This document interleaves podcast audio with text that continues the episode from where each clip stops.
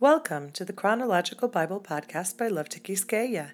We are reading the New Living Translation of the Old Testament. Week 5, Day 4, Exodus chapter 18. Moses' father in law, Jethro, the priest of Midian, heard about everything God had done for Moses and his people, the Israelites. He heard especially about how the Lord had rescued them from Egypt. Earlier, Moses had sent his wife Zipporah and his two sons back to Jethro, who had taken them in. Moses' first son was named Gershom, for Moses had said when the boy was born, I have been a foreigner in a foreign land. His second son was named Eliezer, for Moses had said, the God of my ancestors was my helper. He rescued me from the sword of Pharaoh.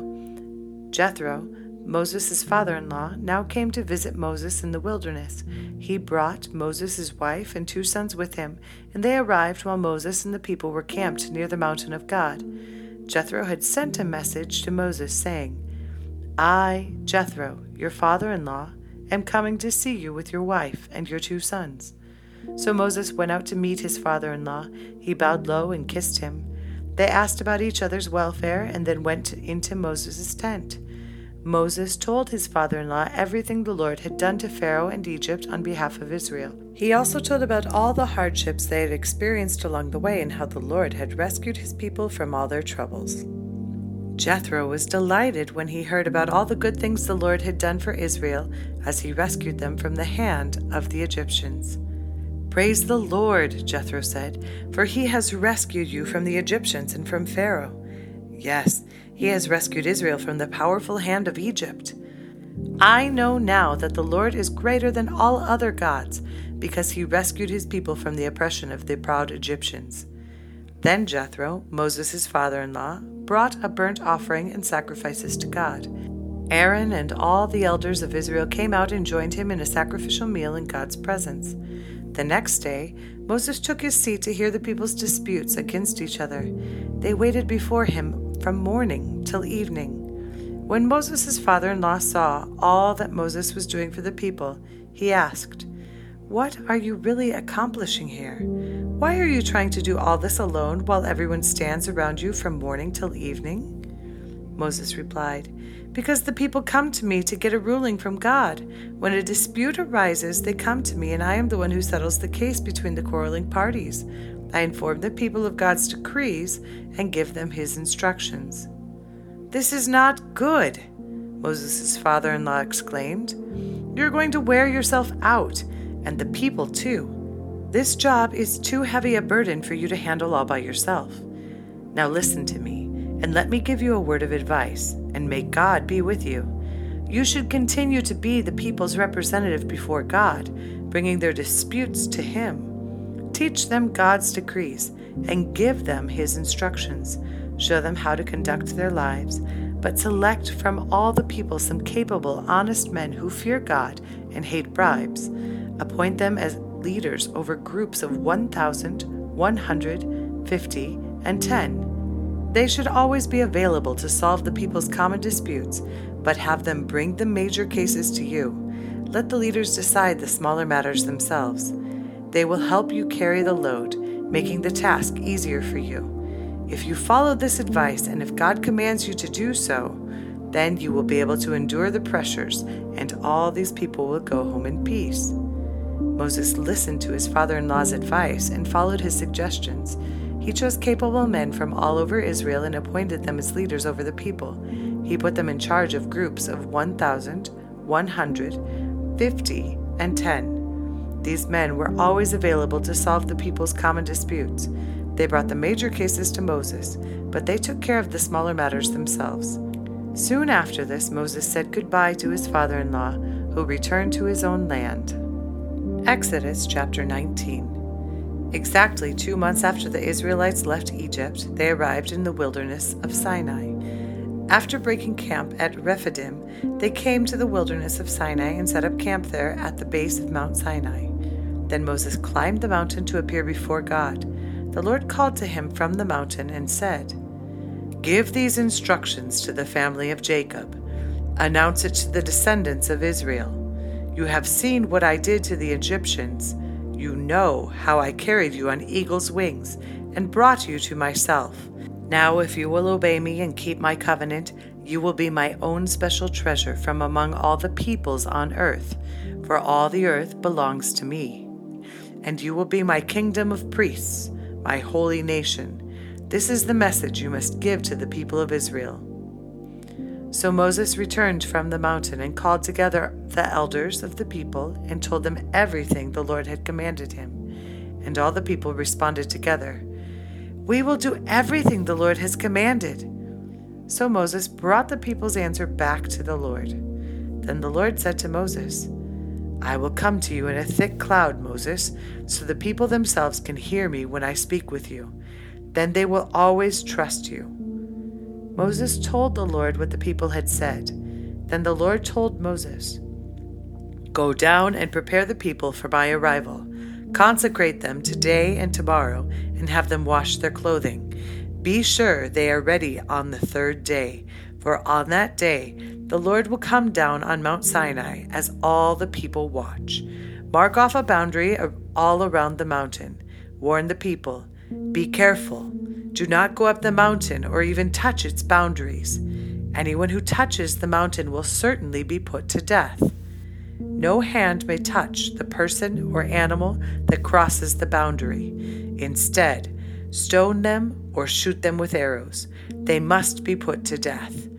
However, when the ram's horn sounds a long blast, then the people may go up on the mountain. So Moses went down to the people. He consecrated them for worship, and they washed their clothes. He told them, Get ready for the third day, and until then abstain from having sexual intercourse. On the morning of the third day, Thunder roared and lightning flashed, and a dense cloud came down on the mountain. There was a long, loud blast from a ram's horn, and all the people trembled. Moses led them out from the camp to meet with God, and they stood at the foot of the mountain. All of Mount Sinai was covered with smoke because the Lord had descended on it in the form of fire. The smoke billowed into the sky like smoke from a brick kiln, and the whole mountain shook violently. As the blast of the ram's horn grew louder and louder, Moses spoke, and God thundered his reply. The Lord came down on the top of Mount Sinai and called Moses to the top of the mountain. So Moses climbed the mountain. Then the Lord told Moses, Go back down and warn the people not to break through the boundaries to see the Lord, or they will die. Even the priests who regularly come near to the Lord must purify themselves so that the Lord does not break out and destroy them. But Lord, Moses protested, the people cannot come up to Mount Sinai. You already warned us. You told me, mark off a boundary all around the mountain to set it apart as holy. But the Lord said, Go down and bring Aaron back up with you. In the meantime, do not let the priests or the people break through to approach the Lord, or he will break out and destroy them. So Moses went down to the people and told them what the Lord had said. Exodus chapter 20. Then God gave the people all these instructions. I am the Lord your God, who rescued you from the land of Egypt, the place of your slavery. You must not have any other God but me. You must not make for yourself an idol of any kind or an image of anything in the heavens or on the earth or in the sea. You must not bow down to them or worship them, for I, the Lord your God, am a jealous God who will not tolerate your affection for any other gods. I lay the sins of the parents upon their children the entire family is affected, even children in the third and fourth generations of those who reject me. But I lavish unfailing love for a thousand generations on those who love me and obey my commands. You must not misuse the name of the Lord your God.